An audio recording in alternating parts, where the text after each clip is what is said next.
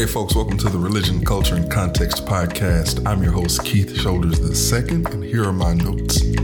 Yesterday was Good Friday, and something interesting happened at work that really made me contemplate the resurrection. We use an application for communication at work called Teams. It's made by Microsoft, and within Teams, there are a number of group messages where we talk about work related and non work related topics. So, yesterday, the topic of the day was What is your favorite Easter memory? Now, just to give you some context, the company that I work for is almost completely remote. And we have employees all across the globe, all across North America. And not only do we have diversity in geography, but we have ethnic diversity, we have religious diversity, we have people from all different walks of life, backgrounds, faith traditions, and religions.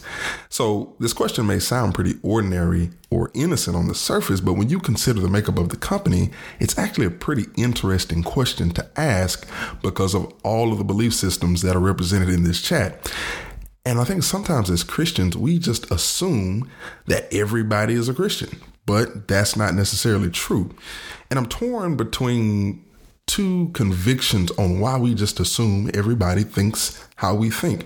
I think we either naively assume everyone believes what we believe, or we believe that all religions and belief systems are essentially the same.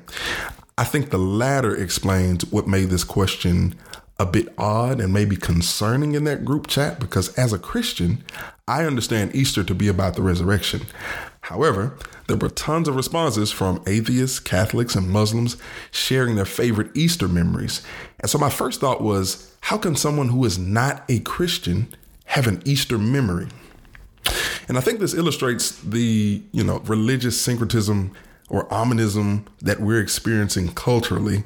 Um, because even when we acknowledge that we may be part of a different faith tradition or religion, we think that they are all essentially the same. So, if people who either don't believe in or find value in the resurrection of Jesus Christ can celebrate Easter, then Easter as a holiday isn't necessarily about the resurrection of Jesus Christ. And of course, if you're a Christian, your heart on Easter may be toward the resurrection, but it could also be possible that your heart is not toward the resurrection it is possible to celebrate Easter and not the resurrection. I think that that was my biggest takeaway in hearing people from different walks of life share their favorite Easter memories, uh, and these people weren't Christian. So, according to this pattern of thought, all you need in order to have a good Easter is a ham, an Easter egg hunt, rabbits, and a basket. Unfortunately, there are probably more than a few Christians who don't realize how we've been distracted from the resurrection, even during a season like Easter.